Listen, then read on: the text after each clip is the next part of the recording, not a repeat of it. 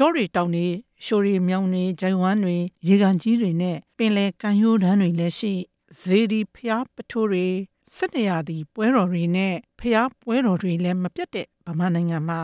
ပြည်ရင်းခီးတဲ့တွေခီးသောဝါသနာပါသူတွေဟာခီးတွေသွားနိုင်သလောက်ပင်လေရောက်ခီးကိုတော့အများစုကမသွားနိုင်ကြပါဘူး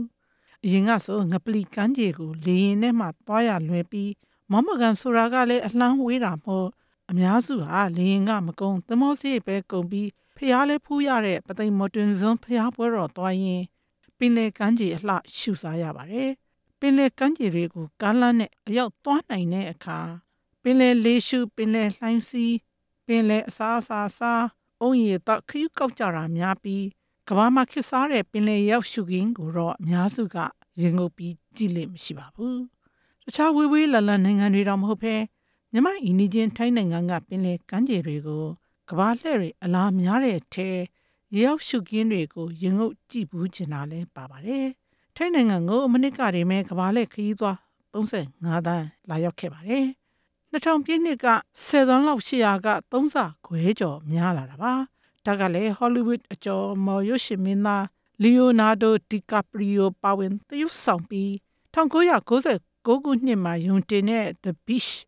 ကမ်းခြေဆိုတဲ့ရွှေရှင်ကြောင့်ထိုင်းနိုင်ငံမာယာပင်လယ်အော်ကဖီဖီလေးကျွန်းဟာနာမည်ပိုကျော်ကြားလာပြီးကဘာလှည့်တွေတစတစပိုအလားများလာတာကလည်းတကြောင်ဖြစ်ပါတယ်။တဘာဝအတိုင်းရှိနေတဲ့နေရာတွေကိုလူတွေအလားများရင်ငကိုအလှယိုယွင်းတတ်တာမို့တဏှာကြောက်တန်းတွေနဲ့အနဝါလောကငကိုအနေထားတိုင်းပြန်ဖြစ်ဖို့ဒီနှစ်ဇွန်လကစပြီးနှစ်စိ9လကြာပိတ်ထားဖို့ထိုင်းတဘာဝဥယျာဉ်နဲ့တာယန်တရစ္ဆာန်ဌာနကဆုံးဖြတ်လိုက်ပါတယ်။ အမှန်တော့ထိုင်းနိုင်ငံကအနဝါတဘာဝဥယျာဉ်တွေကိုမေလလေကနေအောက်တိုဘာလလေထိပိတ်ထားလေရှိပေမဲ့တပိရှုရှင်ပြပြီးကြတဲ့ကဖီဖီလေးကျွန်းကိုလာခြင်းသူတွေများလွန်းတာမို့ဒီကျွန်းကိုချွင်းချက်အနေနဲ့နှစ်ပေါက်ဖွင့်ထားတဲ့အတွက်ဆယ်စုနှစ်တွေချီပြီးမနာမနေအလုပ်လုပ်နေတဲ့လူတယောက်လိုဒဏ်တွေပြီးကမ်းခြေလက်အလှပြတ်တယ်လို့ဆိုပါတယ်။ဒီနေ့ဒီနေ့လှေအစီး200နဲ့လူ4000ရောက်နေတဲ့ကမ်းခြေလှထိမ့်သိမ်းမွမ်းမံဖို့9လကြာပိတ်ထားဖို့ဆုံးဖြတ်ရတာလည်းဖြစ်ပါတယ်။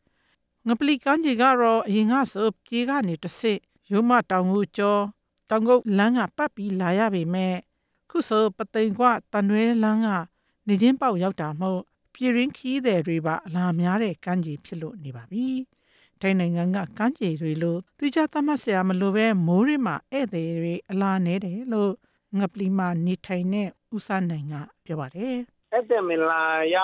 လို့ကန်တဲ့အချိန်တော့လောလောဆယ်လုံးဝမရှိသေးဘူး မိုးရသည်ကြတော့ဟိုတယ်တွေတော်တော်များများပိတ်တယ်လေ။တေယုကနေနေကျင်လောက်ပဲဖွင့်တယ်။အခုလောလောဆယ်ကဘာတွေကစိန်ခေါ်မှုတွေဖြစ်နေလဲဆိုရင်အခုမြန်မာတွေများလာတယ်လေ။များလာတဲ့ကကမ်းခြေမှာကြတော့အမိုက်တွေကိုနည်းနည်းကြီးဆိုင်ရတယ်လေ။တချို့နေရာတွေမှာဆိုအမိုက်တွေများတာပေါ့နော်။ကမ်းခြေမတက်ရက်တာတွေပါတွေ့ရတာပေါ့။နှံ့စော်နန္နာလေးတွေလည်းရှိတယ်။ရခိုင်ကမ်းရိုးတန်းမှာဖြစ်ဖြစ်တနင်္လာရီကမ်းရိုးတန်းမှာဖြစ်ဖြစ်ရှုမောမဆုနဲ့ပင်လယ်လှစိတ်ဝင်စားစရာကောင်းတဲ့ပင်လယ်သဘာဝကိုတာတော်ရှုစားလူသူတွေဟာ dive site ဆိုတဲ့ရေရောက်ပန်းညံကိုတကူးတကရင်ငုပ်ကြည့်ကြပါတယ်ဒီထဲမိတ်ကျင်းစုဘက်ကရေရောက်လှကိုမှတ်တမ်းဗီဒီယိုနဲ့တပ်ပုံရိုက်ကူးသူဥပြည့်ဥအောင်နဲ့ပါဝင်ပါတယ်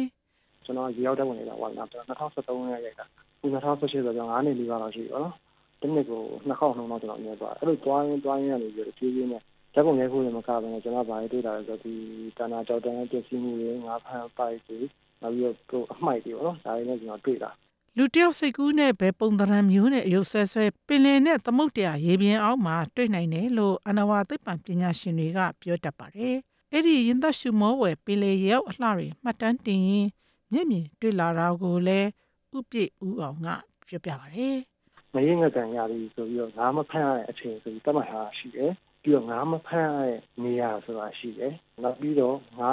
ဖမ်းတဲ့နေရာမှာဟိုမှာဘယ်ရာဒီမှာဘယ်ပိုက်ကွန်ဆိုပြီးတော့တတ်မှတ်ထားရှိတယ် ဥပမာ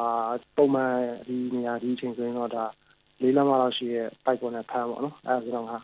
အဲ့လိုသတ်မှတ်ထားလေးလမ်းမဆိုတာအကွက်အကျဲကိုပြောတာပေါ့နော်တော့ဥပမာသတ်မှတ်ထားလေးလမ်းမဆိုတော့ကျွန်တော်ခံမှန်းပြောတာနော်ဆိုတော့လေးလမ်းမလောက်ရှိရဲ့ပိုက်ကွန်အကျဲနဲ့ဖမ်းအဲ့ကြားရငါးလေးလွတ်သွားနိုင်ပိုက်ကကျဲတာဟုတ်ဆိုတော့သူကအဲ့လိုမျိုးလွတ်သွားရင်သူကမလွတ်စေချင်ဘူးဗျာမလွတ်စေချင်တဲ့အတွက်ဒီလောက်ပိုင်းနဲ့ဖမ်းมาတော့ပြောရင်တော့အဲ့ချက်ပူစိတ်တဲ့ပိုက်နဲ့ဖမ်းတဲ့ဟာတွေလည်းရှိတယ်နောက်တစ်ခုကငါးမိုင်းခွဲမှုတွေပေါ့နော်ငါးမိုင်းခွဲမှုတွေကို နေဗီရောနောက်ပြီးတခြားအဲ့မှာစောင့်ရှောက်နေတဲ့တောင်းဝင်ရှိတဲ့ဌာနရရောတေချာလိုက်ပြီးတော့ကြက်မှတ်တားဆီးနေတယ်ဒါပေမဲ့လည်းပင်လေကြီးအကျေကြီးကိုကျွန်တော်နိုင်ငံကလူရင်းကငွေရင်းကညီးပညာရင်းကအကုန်လုံးစလိုက်ရအားနေတယ်အားနေတာကြတော့ဘယ်လိုပဲစောင့်ရှောက်စောင့်ရှောက်ဘယ်လိုပဲကာဝစားကိုကျွန်တော်တို့လွတ်သွားတဲ့နေရာတွေဆိုတာအများကြီးရှိနေတာဟုတ်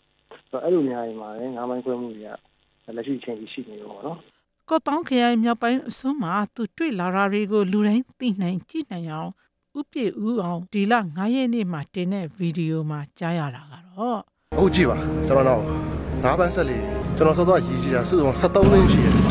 တွေကကျွန်တော်တို့ရဲ့ National Marine Park ဒီနေရာတွေကနေပြီးတော့ကျွန်တော်တို့တိုင်းပြည်အတွက်အခွန်အခတွေဝင်ငွေတွေအများကြီးရှာပေးနိုင်တယ်ဒီလိုပဲရေအောက်မှာရှိတဲ့တင်ရလာတာတွေအတွက်ထိမ့်သိမ်းထားမယ့်နေရာတစ်ခုဖြစ်ပါတယ်ဒီလိုမျိုးသာငါးပန်းတွေတောက်လျှောက်ဝင်ဖမ်းနေမှာဆိုတော့ဒီ dive site ကအနှေးနဲ့ငယ်ပျက်စီးတော့ပါပါငါးကြီးပါသွားမယ် ငါးသေးပါသွားမယ်ရေအောက်က coral ပျက်စီးမယ်ခီးသွွားလုပ်ငန်းနဲ့တွဲနေတဲ့ရေရောက်ပန်းညံရှုခင်းတွေကိုမှတ်တမ်းတင်တဲ့ဒီဗီဒီယိုဟာ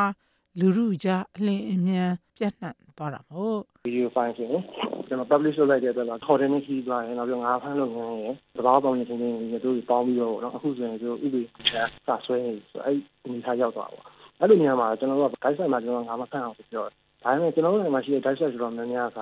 ဒေသခံတွေရေလုံသားတွေ နောက်ပြီးတော့လူတွေက liver boat တွေပေါ့နော်ဒါ scuba diver လာဆိုအဲ့လိုလူတွေကတတ်မှတ်ထားတာလေဒါက dive site ဒါက dive site ဆိုပြီးတကယ်နိုင်ငံတော် officially ဒါတွေက dive site ပါဆိုပြီးတတ်မှတ်တာမရှိသေးဘူးဥပြည့်ဦးအောင်ပြောပြတဲ့ dive site ဆိုတဲ့ရေရောက်ပန်းညံနဲ့မြမအနဝသဘာဝမပြည့်ရင်းရေးအကြောင်းဆက်လက်တင်ပြပါမယ်ရှင်